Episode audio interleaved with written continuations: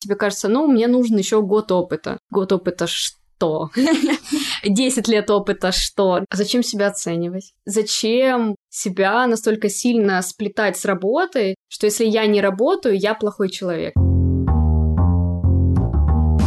Привет! Это Ксюша, Крис и подкаст, в котором мы боремся с прокрастинацией во имя продуктивной продуктивности. На самом деле нет. Это подкаст, в котором мы боремся с главным врагом миллениалов – синдромом самозванца. Здесь мы общаемся с классными и талантливыми людьми, которые столкнулись с этим синдромом и смогли его побороть. Сегодня у нас в гостях Лена Базу, дизайнер, фотограф, автор курсов «Личный бренд для творческих» и «Мышление о деньгах». В своем Инстаграм, Телеграм и YouTube Лена рассказывает об инвестициях, мышлении, арте и переезде в Лондон. С Леной мы поговорили об этичном бизнесе, самоидентификации, ценностях и окружении. А еще о том, почему стоит перестать оценивать себя и пытаться найти дело всей жизни. Ну что, Погнали? Погнали.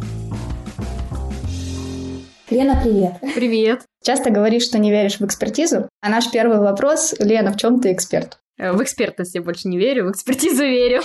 В чем я эксперт? Я такой профессиональный дилетант, это называется, когда человек очень много всего умеет, знает, но не называет это своей профессией. У меня есть профессия, это веб-дизайн, и я занимаюсь этим всю жизнь. Могу ли я сказать, что сейчас это какая-то не моя профессия? Наверное, было бы странно. Я все равно себя называю дизайнером. То есть я говорю, что я дизайнер-фотограф, и еще, и я там занимаюсь этим, этим, этим в разное время по-разному, но, наверное, я дизайнер, и в этом моя моя экспертность, которую я наслаиваю на все другие сферы, что касается там visual дизайна, фотографии и так далее. Хорошо, вот э, если экспертности не существует, допустим, мы это все приняли, я в целом согласна, наверное, с этой штукой, тут просто хочется поковыряться. В чем еще мы можем измерять опыт, навыки, знания в другом человеке и в самом себе? Наверное, в самом себе не нужно измерять ничего, вообще перестать за это цепляться, потому что это есть какой-то критерий, тебе кажется, ну, мне нужен еще год опыта. Год опыта что?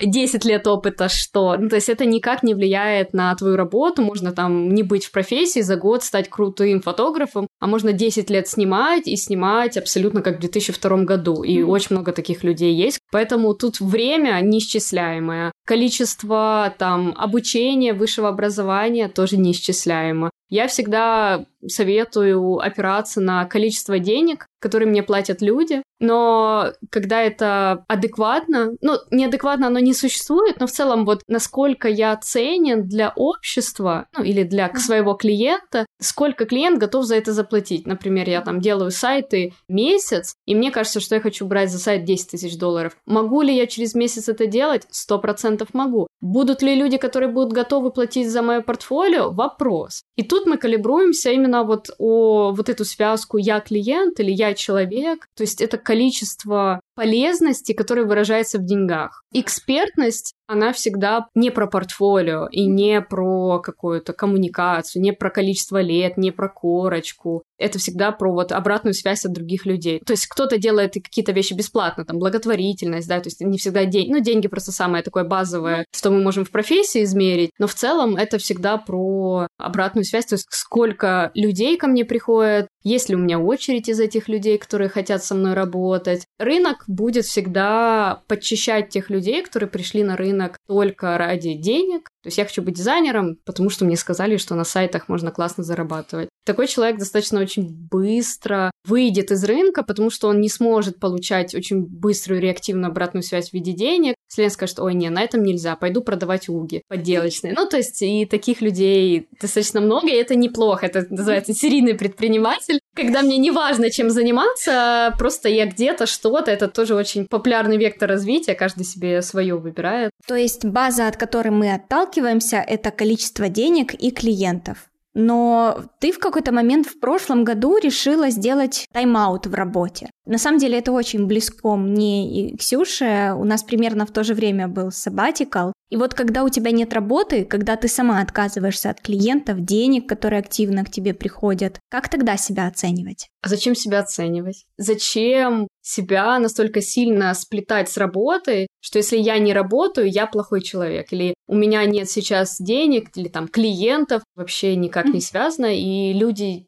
в большинстве случаев, все вот эти проблемы как раз и начинаются с историей, когда начинаются какие-то мысли о том, что у меня нет работы, или я там в поиске работы, значит, я какой-то не такой. И это связано тесно с самооценкой. Поэтому мы вот эту связочку «я есть моя работа» разрываем, «я не есть моя работа», «я не есть мои клиенты». Даже если я буду год лежать на диване, это не говорит о том, что я плохой человек. Это вроде очевидно, то есть кажется, что, ну да, это, конечно, правда. Но на самом деле в каких-то моментах мы об этом забываем и начинаем наслаивать то, что, ну, вообще не нужно, придумывать себе какие-то проблемы. А что касается меня, я в прошлом году себе решила, что я хочу сделать год без работы. Но это такая у меня была очень странная, специфический момент, потому что все равно у меня приходят деньги от моего обучения, пассивных каких-то 5000 долларов в месяц. Это вполне мне достаточно. То есть, если бы совсем был ноль, я по-другому об этом думала, но в моем бэкейсе, наверное, этого бы не было. И все равно я какую-то работу делала. Все равно мы в феврале сделали большой запуск, потому что я обещала. Потом э, я много снимаю YouTube. То есть могу ли я назвать это работой? Нет, мне в удовольствие. Но что-то я делаю. То есть все равно нет такого, что я прям ничего не делаю. Ну, как бы есть момент, вот когда мы в Лондон переехали, и можно ли сказать, что я не работала? Можно, но я занималась очень много документами, всякими вещами, связанными с переездом. И сейчас мы сделали такой мини-запуск, перезапустили курс по личному бренду. Я его просто перезаписала и дополнила. Можно ли сказать, что я работала? Не знаю. Вот у меня нету понятия работы, поэтому у меня нету понятия не работаю, например. Сама идентификация себя и вот это сплетение с работой, поэтому да, вот это понятие работа, не работа, о которых не существует, это, mm. это прям... Я согласна, что головой очень легко понять эту штуку. Я не равно то, что я делаю. Я что-то большее, что-то глубже. Но голова-то понимает, а как ты потом такой посидел неделю, такой, угу, ну надо бы себе вот для личного чего-то там пару баллов заработать, сделать что-то полезное. И себя главное вовремя тормозить, чтобы, наверное, это тоже какой-то опыт, научиться себя разъединять и видеть ценность в самом себе. Что нужно знать о тебе тем, кто по какой-то причине о тебе не знает? Я дизайнер-фотограф, я себя так называю. Я с 14 лет э, рисую сайты, с 13 лет веду блог, и блогером быть больше 15 лет назад было так же модно, так же трендово, как и сейчас. Я хорошо это знаю и помню, ретроспективы на это могу посмотреть. И также и дизайнером было модно, и фотографом было модно. Я училась э, на бухгалтера в колледже, но я не доучилась, я высшее бросила. Доучилась я до бакалавра, и все на этом закончилось. Но в 18 лет я пошла в офис работать, как-то уже можно было, и работала младшим дизайнером за какие-то абсолютные копейки. Так развелась, развивалась, работала как на фрилансе, так и в digital-агентстве, и в 22, в 23 меня пригласили работать в Нью-Йорк, и я уехала, год жила в Нью-Йорке, писала блог, очень активно развивала Instagram. Потом в какой-то момент поняла, что, во-первых, офисная работа не моя история, сто процентов. То есть до этого я уже работала на фрилансе, а тут меня дернули, ну как бы я поехала. И в какой-то момент я поняла, что точно офис все пока, я хочу делать что-то свое, и уже тогда я начала свой бренд одежды еще в Нью-Йорке. Потом я вернулась, здесь этим занималась три года, сделала все, реализовала все, что я хотела чисто внутренне. Потом это пошло немножко в разрез моих принципов новых в плане этичного потребления, когда мне нужно создавать новую коллекцию, делать какие-то акции для того, чтобы стимулировать спрос на вещи, которых и так много. Мы делали там мужского стиля рубашки, пиджаки для женщин. И я понимала, что такого много, и на винтаже такого много. И вот, вот эта вся идея пошла очень сильно в разрез. И я тогда перестановила производство, но у меня есть идеи, как это можно по-другому немножко подать. То есть имя, все торговая марка, все есть. И я бы не хотела прям так хранить это. То есть я когда-то, возможно, там, когда мы выйдем э, в нормальный мир, э, этим всем займусь, потому что я хочу делать это в офлайне. Потом после этого у меня начали очень много спрашивать про Инстаграм, расскажи, покажи, что, куда. И для меня вот эта вот история с высокомерием обесцениванием очень понятная вещь, потому что я сама такой была и говорила, что да ну, как это можно? Это же просто, что там делать? Берешь и пишешь. И мне казалось, что если я знаю, то как бы для других это очень очевидные вещи, какие-то очень простые вещи. И потом я решила сделать такую штучку, как э, мини-консультация в Телеграме за сторис. И думаю, ну, придут пару человек, будет приятно, что расскажут обо мне в сторис, а я им буду рада чем-то помочь, что знаю. Пришло больше ста человек, и я провела больше ста консультаций. Дня четыре, наверное, просто безвылазно я это делала, но в какой-то момент я поняла, что одни и те же вопросы. Люди на разном уровне, кто-то там в начале, кто-то в середине, Вопросы одни и те же. И я решила, что я не хочу продавать свое время, я хочу продавать свой опыт. Записала курс, так как я все это технически умею, знаю. Буквально мне ничего это не стоило. Сделала первый запуск, тогда был курс по личному бренду. Через полгода появился марафон мышления о деньгах, потому что я очень много об этом говорила. О деньгах, сколько я зарабатываю, открыто показывала, рассказывала, что не стыдно. Не стыдно об этом говорить, не стыдно быть богаче родителей, не нужно бояться, что там друзья от тебя отвернутся. Ну, то есть и рассказывала, как с этим работать. Несколько лет я этим занималась, и вот сейчас мы в этом году, в 21-м, переехали в Лондон. Новый этап, то есть курсы я веду, но нет таких каких-то крупных запусков, то есть ты можешь в любой момент прийти, присоединиться. Я просто поняла, что да, запуски лучше работают в плане денег, то есть ты загоняешь людей в один момент на покупку, но это не очень классно. Ты манипулируешь так или иначе, что сегодня последний день. Это манипуляция. И человек приходит, он тратит какие-то деньги, а иногда это может для него быть и большие, там 50 долларов, 80 долларов большие деньги, а потом понимает, что это ему не нужно именно в этом моменте. И я вот перестала вот этими всеми вещами оперировать, да, и то есть человек может прийти в любое время, и на марафон, и на курс. И сейчас в Лондоне я планирую еще несколько новых проектов для себя, да, но в целом занимаюсь инвестициями, люблю недвижимость. Вызывает большое уважение вот эта этика. Я так понимаю, это и есть эта концепция этичного инфобизнеса, когда ты не манипулируешь людьми. Респект, да. Ну, я, я тоже тогда быстро вставлю, что когда просто читаешь это выражение «этичный инфобизнес», ты подразумеваешь, да, примерно понимаешь, что под этим словом, под этим словосочетанием кроется. Но как это приятно, чертовски приятно слышать вот эту подводку все и понимать, что ну да, как по-другому это назовешь. Круто, когда не на словах, а на деле, что оно все пронизано. Тогда, чтобы поставить уже финальную точку в этом блоке, каково сейчас быть Леной Базу? Наверное, это когда легко начинать что-то новое, несложно закрывать что-то старое, отказываться от чего-то, что уже тебе не приносит удовольствия, какой-то уровень понимания себя, понимания того, что происходит вокруг, понимания, куда хочется двигаться, что есть 99% незнания, то есть новых каких-то вещей, которые я могу узнать, отсутствие высокомерия о том, что я знаю лучше других, и сейчас я всех научу, или сейчас я всем изменю жизнь. Вот это вот все поуходило из моей жизни. Внутренняя свобода делать что угодно. То есть у меня есть четкое понимание, что я могу в своей жизни, со своей жизнью делать все, что угодно. А есть ли сейчас какие-то гипотетические цели, мечты или планы, масштаб которых даже тебя пока что пугает. Есть из такого очень понятного и прикладного, я хочу купить дом в Лондоне. Пугает ли меня этот масштаб? Нет. Я уже больше года с этим живу, и как-то к этому привыкаешь. В начале, наверное, да, потому что квартиру в Киеве можно купить классную за 100 тысяч, это уже хорошая квартира. Там такая же квартира будет стоить, ну, 450 тысяч долларов минимум. И то, нет, не будет даже стоить, будет стоить полмиллиона долларов, вот я думаю, так вот. 150 здесь, э, полтора миллиона там. Да, это другой уровень жизни. Когда-то меня эти цены пугали, и я вообще не понимала, как с этим можно совладать, но там система чуть по-другому работает, тебе государство саппортит, вообще делает все, чтобы ты покупал жилье. В какой-то момент я перестала переживать. То есть это просто количество денег. Вот этот масштаб меня, наверное, перестал пугать. Но это из такого прям самого-самого прикладного. То есть дом как цель, YouTube как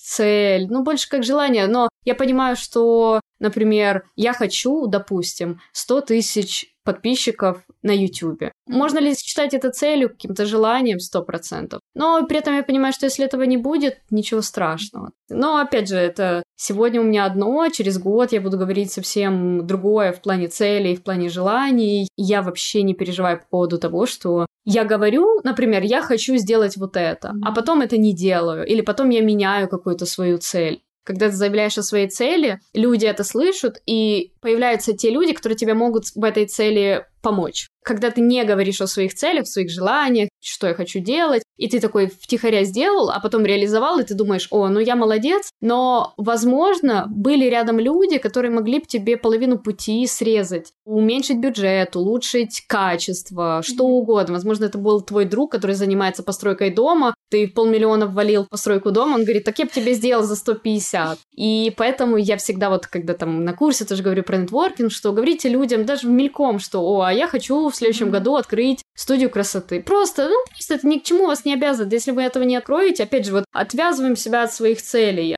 Вот это, кстати, то, что на меня больше всего повлияло на курсе, потому что это так в разрез идет с нашей ментальностью. Вот это первое, никогда не говори, сколько ты зарабатываешь. Или там, никогда не говори, что ты собираешься сделать, что ты планируешь, бо сглазить. И ты это так объясняешь хорошо, что потом сидишь и думаешь, а действительно, да, ну и причем, если в этой цепочке есть логика, то в той, на которой нас воспитывали, за ней-то ничего нет. Ну, за ней есть, потому что если говорить про, например, большие деньги и большие проблемы, был период, когда это действительно было так, 90 или когда за деньги раскулачивали, убивали от того, что ты аристократ и знать. И поэтому оно тянется, оно есть исторически, и просто стоит немножко уже включать голову, что уже не 80-е, мы уже в другом времени живем, и можем от мамы на этой установке отпочковаться. Ты говоришь, что тебя не задевает, когда говорят, что «а вот ты сказала, но не сделала». А говорят?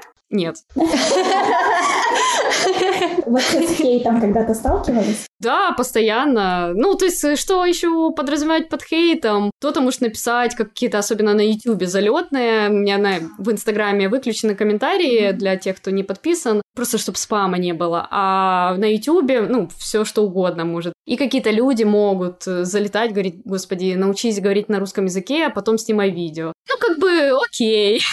я это не осуждаю, я это не показываю в сторис о том, что смотрите, какой тупой комментарий. Почему я этого не делаю? Потому что мнение бывает разное, и кто-то человек может просто не в хорошем настроении это написать, или просто какой-то лево проходящий. А когда ты публично высмеиваешь людей, которые тебе что-то пишут, люди, которые тебе думали написать, будут переставать это делать, потому что они думают, ой, я что-то сейчас не так напишу, и меня высмеют. И это вот прям проблема всех крупных блогеров, то, что они так делают. Вроде это классно и сближается с аудиторией, но это делается для того, чтобы похвалить меня. Скажите мне, что я прав. Тут вопрос, как я по-другому могу получить вот эту любовь. Могу ли я не через какой-то вот негатив это делать? Могу. Умею? Вопрос. Вопрос. Я тут скажу за нас двоих, потому что знаю, что ты разделяешь это мнение. Короче, нам очень сильно импонирует та легкость, с которой ты относишься к смене профессии, к переменам в каких-то увлечениях, фокусах в жизни. Как ты к этому пришла? Всегда ли так было? Я очень всегда оценила свободу свою. То есть у меня нет ответа, какой курс или какую книгу нужно прочитать на эту тему. Это, наверное, что-то от родителей, что-то в социума, я не знаю. И мне очень помогло то, что я очень рано начала быть в интернете, и я всегда за то, чтобы дети как можно раньше были в интернете. Это мне помогло свой интерес развивать. Мне все интересно. Мне интересны люди, мне интересно что-то новое, мне интересны какие-то новые проекты, мне скучно, когда превращается это в рутину, когда ты ходишь каждый день на работу. Бывает классная работа. Вот в офисе у нас были периоды, когда это был просто трэш и угар, и это было классно. Потом, когда это превратилось в корпоративную такую историю, мне становилось скучно. Я уходила, я очень легко меняла работу. Ну, я ее не так часто меняла, я там, в принципе, по два года в каждом агентстве работала. То есть не так, что каждый месяц я что-то хочу поменять, но для меня это было сложно. То есть у меня нет такого, все, я пошла такая ветреная, легкая. Нет, я парюсь, я переживаю, я плачу, мне жалко людей терять. Ну, то есть ничто человеческое мне не чуждо. То есть я не хочу создавать такой образ легкости. Есть какие-то вещи, по поводу которых я могу очень сильно зацикливаться или очень сильно много думать там, где не нужно думать. Просто я это не превращаю в какой-то смысл бытия, что мне нужно найти какую-то проблему, ее нет. Но что касается, вот опять же, работы, то есть мне очень сложно, когда кто-то мне что-то рассказывает или кто-то мне что-то очень сильно навязывает. Например, смену профессии. Можно ли сказать, что это было всегда? Нет, потому что я 10 лет была только веб-дизайнером. Я умела что-то другое, но мне не приходило в голову менять э, свою работу, что буквально последние там 3-4 года я могу так менять свои профессии, но только потому, что у меня было 10 лет какой-то профессии, какого-то дела, которое я делала все 10 лет, и у меня есть опыт как длинного чего-то, так и теперь смены часто. Когда одно поменяла на второе, на третье, я поняла, что это классно, и в этом больше денег, потому что нет такого, что ты начинаешь сначала. Никогда. Если ты чем-то занимался, например, ты был дизайнером, ну, в моем кейсе, да, и ты становишься фотографом, ты все равно не начинаешь сначала. Да, ты там камеру изучаешь сначала, но у тебя уже есть насмотренность, у тебя есть понимание цвета, у тебя уже есть понимание композиции, то есть весь опыт, который наслаивается друг на друга. И точно так же можно взять какую-то другую сферу, типа предпринимательство, торговый бизнес, да, у тебя есть какой-то товар, ну, и ты этим занимаешься. Окей, но ты уже умеешь делать фотографии, ты умеешь делать сайты, ты уже понимаешь, как там общаться с клиентами, потому что ты работал на фрилансе, у тебя есть какие-то там знакомые комьюнити, нетворкинг, то есть ты не начинаешь никогда сначала. Это такая иллюзия, что ну вот я начну профессию сначала. Да не начнешь. Но если есть вот эта вот штука, что ой, я хочу быть дизайнером, но я боюсь, вот часто бывает такое, я боюсь, что я потрачу год на обучение, а потом мне это там или разонравится, или я перестану этим заниматься, и я типа потратил год. Мне жалко потраченного времени. К этому стоит немножко по-другому относиться, что это не потрачено, это все, что отдал, все мое, да. Вот эта вот вещь, она всегда с тобой остается. Год опыта дизайнера — это очень полезный опыт в любой абсолютно сфере. То мы завышаем этому значимость, потому что у нас нет других проблем, скажем, да, и нам кажется, что эта проблема, она стопроцентная. Но если взять какую-то проблему другую, не дай бог, какая-то болезнь или что, эта проблема становится очень-очень мелкой. И мы можем это понять только в сравнении, на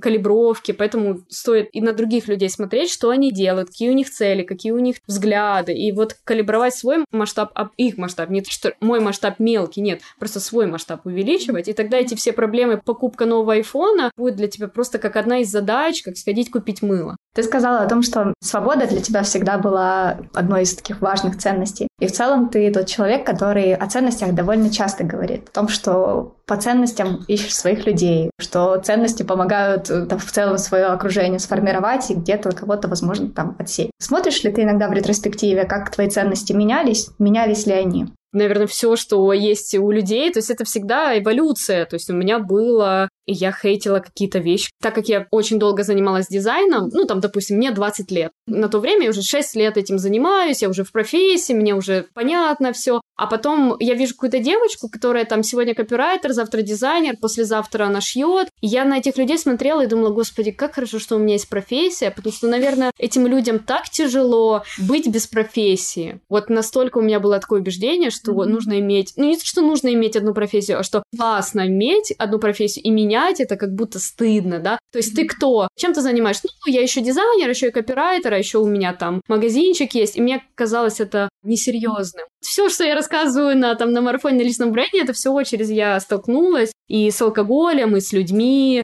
То есть мне казалось, там в 23 я что-то поняла, да, а потом мне казалось, в 27 я уже больше поняла. Сейчас, мне кажется, я поняла. Хотя я понимаю, что в 23 это был темный лес просто. Хотя какие-то вещи я начала там в отношениях, например, разбираться. Еще продолжая немножечко тему ценностей, есть ли что-то, что, замечая в людях, ты быстро понимаешь, что, ой, люди не мои? Таких, наверное, нет, потому что я как-то не отсеиваю людей по каким-то принципам. Тут вопрос вайба, то есть вопрос ощущения, насколько мне хорошо, как я себя чувствую рядом с этим человеком. Мы с Димой давно когда-то об этом обсуждали, что вот как вообще мы понимаем, что вот этот человек мой, а этот не мой. Я могу это сразу сказать. Мы пришли к тому, что нас объединяет эстетика. Если человек не видит смысла в красивой вазе, ну, не знаю, вензеля, например, меня сейчас не смущает, потому что в Британии как раз одни вензеля. Ну, то есть вы понимаете, да, бывает какой-то такой полуколхозик. Я понимаю, что, вероятно, мы с этим человеком не подружимся, потому что для меня это базовое. То есть классно, чтобы было дома красиво, носить какую-то стильную одежду, а за этим тянутся все другие принципы. Тут же вопрос не про то, что он должен только красиво одеваться. Он должен видеть в этом ценность. То есть, если человек не видит ценность в том, чтобы красиво выглядела фотография или там красиво выглядела обложка и книги, то, вероятно, в других штуках мы тоже не сойдемся. И я могу всех вот прогнать, кто там мои друзья. У нас есть базовый принцип эстетики. Все. Все другое наслаивается. Кто-то сортирует мусор, кто-то говорит, что нет. Кто-то там по-разному каким-то вещам, кто-то ест мясо, кто-то не ест. Вот эти вещи, они уже такие плавающие. Со всеми людьми, которыми мы общаемся, и все там комьюнити или какие-то social-клабы, в которых мы состоим, они все на базе эстетики начинаются, а потом уже ответвляются в разные вещи.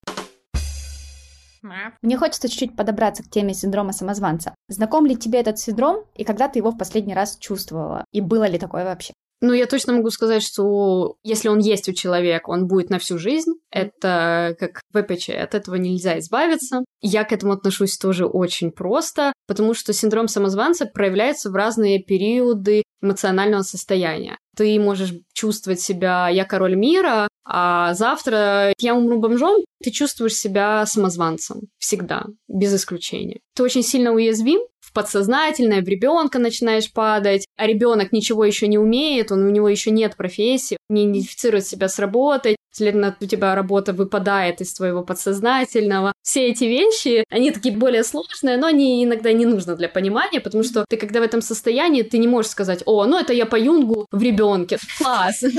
Да, что мне вообще с этим делать? Хорошо для понимания того, что я могу с этим сделать, например, дать любовь своему ребенку в виде чего-то классного, что я себе могу купить, в виде людей и помощи, которую я могу попросить, но это нужно уметь просить, или в виде каких-то вещей, которые я сам понимаю, что для моего ребенка классно, поехать покататься на велике. То есть какие-то вещи это про понимание себя, но этот процесс бесконечный, жизненный, из одной жизни в другую он попадает, и поэтому классно понять об этом и разобраться хотя бы на чуть-чуть вообще в этой жизни, потому что ну, в следующей жизни опять придется этим заниматься. Зачем этим заниматься, если мы можем какие-то вещи решить уже сейчас и туда выйти уже в более осознанное, высокое состояние и так побыстрее до сансары дойти или как кто как это называет. Но мы начинаем сначала. Ну, то есть зачем опять 60 лет потратить на то, что говорить э, те же вещи, которые ты говорил в прошлой жизни? Ну, вообще, no sense.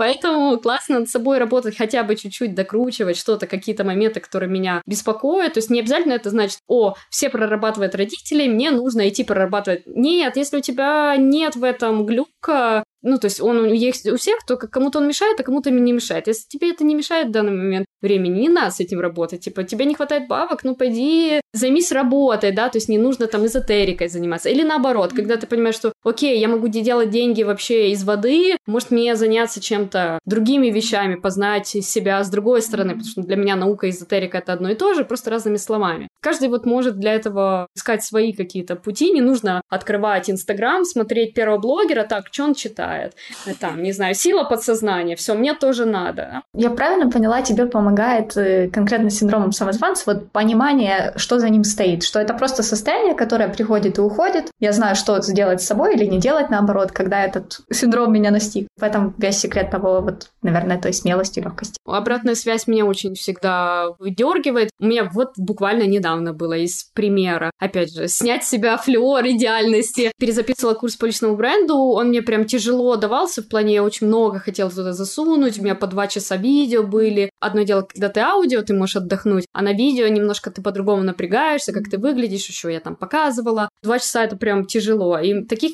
несколько видео в день было каждый день. Потом я переживала, когда мы сделаем запуск, а нам потом еще обратно ехать в Киев. И вот это все наслаивалось, наслаивалось. Когда это запустила, я уже потом сидела, Диме ныла, господи, что я пишу, людям это не надо, я вообще ничего не знаю, они так это знают, зачем я им это рассказываю впадаю в жертву. И что в этот момент происходит? Я знаю, так будет не всегда. Фраза, которую я себе постоянно повторяю, что если у меня что-то болит или что-то болит физически или ментально, я себе говорю, так будет не всегда. Хуже, лучше не имеет значения, но так, как именно сейчас, не будет всю жизнь. Например, там себе говорю, окей, я сейчас буду ничего не делать, посижу на ютубчике в инстаграме, поем пиццу под одеялом, и на следующий день просыпаюсь, ну, оно уже уходит, потому что у тебя эмоциональное состояние уже, ну, там, во время сна, например, выровнялось приходят сообщения от людей, там комментарии, что Лен, спасибо, я там курс по личному бренду, это вообще не про Инстаграм, я там развелась и снова женилась. Ну, то есть людей меняется, но это вопрос же не то, что я говорю, а то, что человек слышит, и я понимаю, что, ага, мне нужно продолжать это делать, потому что для людей это важно, людям это интересно, потому что если бы не было обратной связи, я бы этого не делала, но бывает так, что ты что-то делаешь, ты думаешь, боже, это так классно, а никто ничего не пишет. Вопрос входящего трафика, сколько вообще людей это увидело, да, если ты выложил, у тебя три человека, три коллеги смотрят тебя в сторис, но объективно, почему все три должны написать? Ну, правда. А если ты там рассказал это и посмотрели видео 10 тысяч человек, и никто не написал комментарий, или там все поставили дизлайк, ну, значит, что-то не так. То есть вопрос же не в самом контенте, или не в самой профессии даже, а в конфигурации. Ты можешь быть фотографом и, например, снимать свадьбы. Ты свадебный фотограф, но тебе это просто уже тошнит от этих свадеб, ты уже не можешь их снимать. Значит ли это, что тебе перенравилась фотография? Вообще нет. Ты можешь взять в руки пленку, ты можешь заняться стрит-фотографией, То есть суть одна и та же фотография, но конфигурация другая. И всегда, особенно во время выгорания, когда нам кажется, что все, эта профессия точно не моя, возможно, я могу это занятие, профессию под другим углом, в другой конфигурации пересмотреть, искать новое. Потому что в поиске нового, когда мы ищем новое, когда нам кажется, что мы сейчас найдем дело в своей жизни, и тогда начнем жить. Это всегда про вторичную выгоду, что пока я не нашел, да, можно страдать. А страдать удобно. Страдать привычно, страдать понятно, страдать выгодно. И в э, денежном плане, и в ментальном плане выгодно для тела. И это такой self-harm получается, ну, то есть самобичевание, которое очень выгодно для мозга, потому что можно ничего не делать. Можно оставаться там, где есть. Для мозга это безопасно, типа там на том месте вот мы сидим, у нас никто пока не ест, давай будем сидеть. И когда мы это понимаем, мы понимаем, что ага, вот я сейчас ищу опять новое дело, зачем? Чтобы что? От чего чего я бегу. Можно искать новое дело, потому что мне интересно, или искать новое дело, потому что мне нужно найти дело всей своей жизни. Поиск своего дела может быть как плюсом, так и минусом. И смена профессии может быть как побегом от чего-то, так и интересом к жизни. Вопрос, какими словами человек об этом говорит. Поэтому, когда вот там человек ко мне приходит на консультацию или просто пишет даже мне вопрос в Телеграме, я сразу вижу. Я сразу вижу, что за этим стоит. Я всегда калибрую этот ответ по то, какой вайп от этого сообщения идет от человека. Неважно, что он говорит, как он это говорит, вот это важнее намного. Это прям какой-то level психолога. Ну да. Ну, эмпатичность. Да, да, да, да, да. У меня просто есть это ну, в моей жизни. Все, что я делаю вокруг этого хорошо заходит, потому что я чувствую. Здесь это биологический конфликт. То есть я хочу жить, следовательно, мне нужно что-то делать для того, чтобы дальше выживать. А вот эта адаптация, я могу жить в Мэйфейре и быть своей, а могу жить на Троещине и быть своей. Не задумываешься иногда, а где я настоящая? Бывает такой вопрос, но тогда калибровка к месту, калибровка к времени, там, году, да, калибровка к людям, привязка, даже не калибровка, а привязка к людям. То есть мне кажется, что я настоящий только в Киеве. Но это неправда. Ну, то есть э, ты себя очень сильно ограничиваешь, когда так начинаешь верить в это. Я бы хотела еще вернуться к твоему прошлогоднему решению о том, чтобы год не работать. Ты писала даже, что у тебя не раз возникали мысли закрыть курс. Ты анализировала причину этих мыслей? Это было выгорание? Это был технический нюанс в том плане, что предыдущий поток по личному бренду на 80% состоял из Инстаграма. А Инстаграм немножко поменялся. Меня смущало то, что мне хочется дать что-то новое, а что-то нового нету. Ну, то есть все классное убирается, а нового ничего не добавляется. И, следовательно, мне в курс нечего добавить, только удалить какие-то видео, да, что, в принципе, глупо. Очень долго какую-то эту тему развивала в своей голове, а потом я пришла к тому, что я хочу немножко выйти за рамки Инстаграма, Поэтому новый поток там и про YouTube, и про Telegram, и про другие соцсети, и про офлайн, и про нетворкинг, медийку, публикации в медиа, книгу и так далее. Здесь я больше разложила, что вот это важно, и YouTube важен, и Instagram важен, и Telegram, и для кого, в какой связке это работает, и почему важнее нетворкинг, чем Instagram, например, почему важнее какая-то публичная жизнь, чем YouTube, например, просто YouTube. И у меня это в голове просто сложилось, и я перезаписала в тот же момент, когда у меня это сложилось. Выгорание, наверное, не было. Была та история только, что мне перестал быть Инстаграм интересен в принципе, потому что это уже не то, на что я приходила, и сейчас я просто уже это оттягиваю. Но так как у меня сейчас YouTube, мне больше хочется на YouTube это оставить, те же вещи. Я иногда даже что-то дублирую, какие-то штуки, потому что годичной давности YouTube могут люди смотреть и сейчас. Годичной давности Stories даже я уже не найду.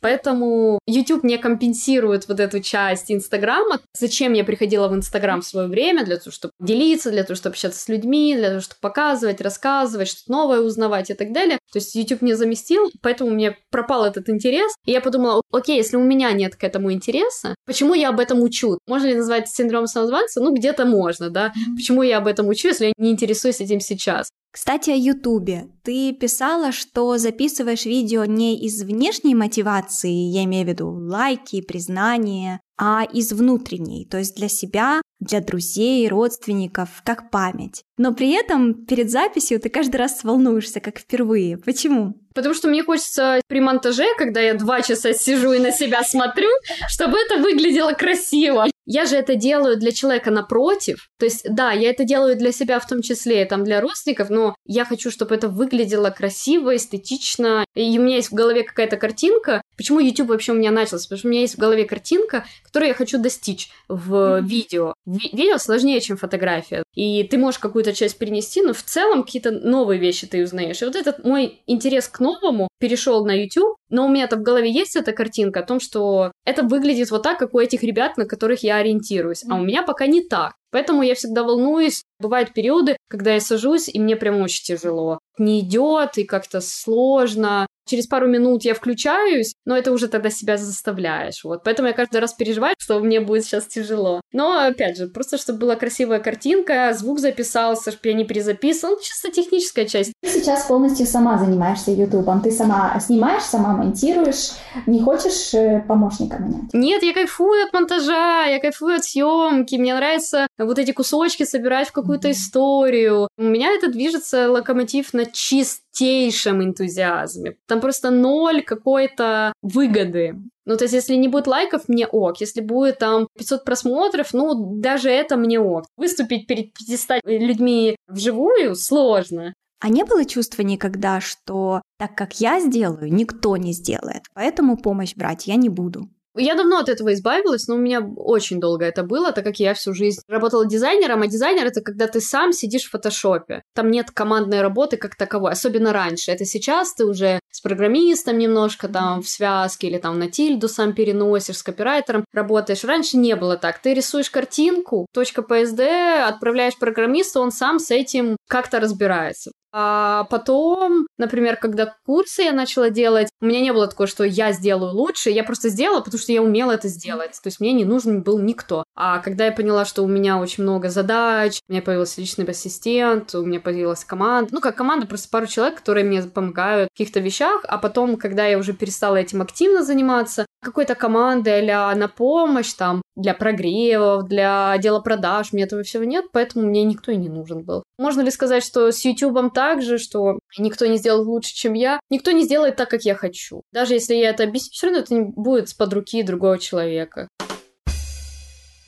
Ты для многих людей вот человек про мышление, о мышлении. И интересно, 4 месяца жизни в Лондоне, что они в твоем мышлении поменяли? Например, то, что является наследием, и как чтится наследие в Британии. Мы как бы это знаем, но когда ты с этим соприкасаешься, ты по-другому начинаешь смотреть на свою родословную, на вещи, которые остаются у родителей или которые бабушки еще остались, к дому, как ты живешь. Я в Киеве это понимала, но вот ощутила именно телом. Только в Британии, тоже, опять же, не в Лондоне, мы были в пригороде, когда у тебя свой дом, когда у тебя своя территория, земля, на которой ты можешь стать, да, ты не живешь в коробочке на 15 этаже, я какие-то пересмотрела, как я хочу жить. Я всегда хотела какую-то свою территорию, свой сад, но сейчас оно больше сформулировалось. Наверное, еще поменялось в плане людей. Тут вот я, например, приезжаю даже сейчас, и я понимаю, что я окунаюсь в это старое мышление, можно сказать, потому что контекст определяет тебя как личность. Всегда. Хочешь поменяться как личность, меняй всегда контекст. Людей, которыми ты общаешься, сторис, которые ты смотришь, книги, которые ты читаешь, даже если ты не можешь переехать в другую страну, это не всегда нужно. Вот этот контекст э, здесь я напрягаюсь, когда когда я понимаю, что мне нужно выйти из дома красиво. Поэтому я не люблю, например, в Лондоне Челси и там жить, ну, как любить я люблю, но в Челси не хотела бы жить, потому что там очень много русских живут, и ты должен выйти из дома в тапочках Louis Vuitton. Тема говорит, господи, да откуда ты это взяла? Там все ходят как угодно. Я говорю, да, но на тебя будут смотреть, как бы, как будто ты чуть-чуть не такой, да, чуть-чуть вот ты выбиваешься, ты типа не из этой тусовки. Вот меня это напрягает. Я это чувствую эмпатийно, я вижу, мне эти полувзгляды говорят больше, чем какие-либо какие-либо слова. При том, что я не абсолютно это не хейчу. Мы также ездим на дорогущей машине, мы также носим Louis Vuitton и так далее, и так далее. То есть у меня нет такого, что, ой, это какие-то там мажоры, мне не туда. Нет. Вопрос отношения к этому, отношения к людям, когда ты себя чувствуешь выше, чем другой человек, и ты показываешь это взглядом. Да, это проявляется обычно у людей, которые действительно большие деньги, они этого не делают. Ну, правда. У нас э, почему это делают? Потому что люди в первом поколении разбогатели, и они еще не знают, как себя вести. Они еще не привыкли к тем, что они больше не бедные. Они хотят это показать, выпечать это нормально. Это для первого поколения всегда нормально. В Британии же в 15 поколении они богатые,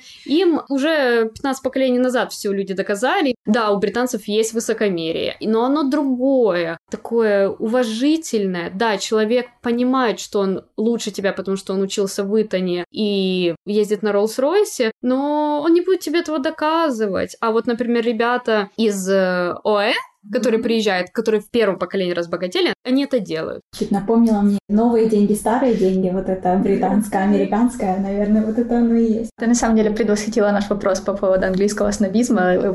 Были ли ситуации, да, когда ты его немножечко так прочувствовала и как тебе было с этим? Мне очень нравится британский снобизм, потому что мы с Димой очень большие снобы, и нам очень это ложится, но только на такой другой снобизм, знаете, вот как британский юмор. Не сильно хорошо понимаем, а там ты это понимаешь, когда человек вроде и не обидел, но ты чувствуешь себя просто ниже плинтуса. Опять же, он не хотел обидеть. Какая-то тут такая тонкая грань. Вроде обидел, а вроде и не обидел. Но мы не сталкивались, потому что мы живем в Лондоне, мы в основном никуда надолго не уезжаем в какие-то другие города. И в Лондоне ты слышишь все языки мира, кроме английского. Там чуть другое, другая концепция вечеринки. Если, например, чуть севернее отъехать, да, тебе могут что-то сказать. Ты можешь жить в городке, ты там живешь 10 лет в Британии, но видно, что ты не британец, тебе какая-то пожилая жиночка может сказать, ну, в нашей стране что-то там, делая акцент на том, что это наша страна. Обидно ли это? Ну, вопрос, как ты к этому относишься. Потому что многие там бьют э, в грудь и все, я британец, ну, очевидно. Другие люди, наоборот, чтят, что они с другой страны, они знают другие языки, кроме английского. Просто когда это с уважением, ты приезжаешь в Британию, ты с уважением относишься к британским традициям, законам, правилам, которых очень много, тогда ты окей, ты классно mm-hmm. помещаешься. А есть очень много народностей, скажем так, комьюнити, которые это не уважают, и поэтому их не любят, потому что они нас связывают свои правила там, где это не нужно. Тоже часто спрашивают там, вот, а как русскоязычные речи, или когда видят славянских людей, наверное, все думают, что ты из России, и там плохо к тебе относятся, всем все равно. В техническом плане с российским паспортом, конечно, сложновато сейчас в Британии, но если ты украинец, могут ли спросить, о, ты говоришь на русском, вы из России, ты говоришь, нет, на украинском. И тут вопрос, как ты опять же к этому относишься. Кого-то может обижать, должны ли они знать, вообще не должны. То есть они не обязаны знать, понимать, различать речь. Ты тоже от болгарского, от румынского тоже не отличишь, очевидно. Не у всех пятерка по географии была. Мы тоже не знаем, где Албания, Южная Африка и так далее. Из-за карантина уже знаем, потому что она была. Мне кажется, это вот это пресловутое стремление что-то кому-то доказать. Вот я пахал, чтобы сюда приехать. Поэтому не смейте, британцы, мне рассказывать, что я хуже вас. Какое-то унижение мы чувствуем, mm-hmm. да. Хотя, мне кажется, наоборот, ты должен приехать, и ты как бы должен помнить о том, что да, ты тут не родился. Это не хорошо, не плохо. То есть это еще про самоидентичность языка. Вот мы недавно об этом говорили, что украинские хотят перевести на э, латинские буквы, mm-hmm. например. И я полностью это поддерживаю, потому что по ряду причин, да. Mm-hmm. И мы вот очень много про эту самоидентичность говорили, что у нас это происходит сейчас этот процесс. Часто мы не знаем, а кто я. То есть есть люди в Советском Союзе родились. Понятное дело, у них не может быть той самоидентичности, которой мы хотим сейчас, например, себе взять. И вот эти вещи, они какие-то интересные, опять же, про самопознание, да, а кто я? Вот я здесь кто? Я в этой стране кто? А нужно ли быть кем-то? То есть нужно ли мне написать какую-то строчку, которая меня идентифицирует? Или должен я написать страну или национальность, ну что это не всегда одно и то же. Или я должен написать я украинец, но у меня британский паспорт, тогда я кто? Британец, украинец. Вот эти процессы — это про то же самое, что я дизайнер, я фотограф. И вот эта вот самоидентичность, она вот классно очень много меняет в голове. По-другому ты просто начинаешь смотреть на себя, кто я, что я. Хорошо. На данный момент, когда ты в Британии, что ты в эту строчку свою запишешь? Украинка с британским, ну ладно, еще не с британским паспортом, наверное, не знаю, уже почти британка или просто человек э, вселенной. У них есть э, такая история, что когда ты там в поликлинику записываешься или куда-то регистрируешься, там есть перечень вот этих идентификаций, ты пишешь «я пакистанец», «я афганистанец», «я черный американец», «я азиат», очень много-много-много, а я попадаю под э, другие белые. То есть там есть просто, там нет белых как такового, там есть белый европеец, белый что-то там, американец, и есть другие белые. И я просто в этот список из там 40 плюс национальности, идентичности, не знаю, это даже не национальность иногда, и там потому что есть там бритиш, ириш, или просто ириш, да, то есть много подпунктов там в одной стране какой-то, да, а ты подпадаешь под other white. Поэтому я не напишу, что я украинка, я other white, э, другой белый, и мне, в принципе, этого достаточно, я, в принципе, с этим мог. Конечно, я украинка, даже с британским паспортом ты все равно будешь писать, что ты национальность украинец. Ну, то есть ты не как бы по-другому, наверное, нельзя. Мне кажется, мы подобрались к Блицу. Страдают ли самозванцы синдромом самозванца? Нет. Антоним синдрома самозванца. Либо стесняешься, либо успешный. Особняк в Лондоне или дом с садиком за городом? И то, и другое. Футболку с какой надписью ты бы никогда не надела? Челси. Амбассадором чего в этом мире ты хотела бы стать? Книжного магазина. Спасибо тебе большое. Спасибо. Очень-очень классный разговор. Я думаю, мы открыли еще много всего нового. Мы смеялись с Кристиной, что обычно, когда мы зовем гостя, все равно есть какой-то там этап подготовки, переслушать какие-то интервью, перечитать что-то, пересмотреть. Мы настолько регулярно смотрим и читаем тебя, что мы такие always ready. Поэтому так и получилось, в принципе, оперативно все организовать. Спасибо вам. Спасибо. Спасибо, что дослушали нас до конца. Спасибо, что ждете новые выпуски и пишите классные комментарии. Пока вы с нами, нам любые подкастные моря по колено и любые подкастные горы по плечо. И если есть в этом мире стабильность, то живет она в финальной фразе нашего подкаста. Мы записываемся. Вы подписываетесь. Всем пока! Пока! Я хочу сказать это на микрофон, что мой собственный муж не подписан на мой подкаст. Пусть все это знают, и пусть ему будет стыдно.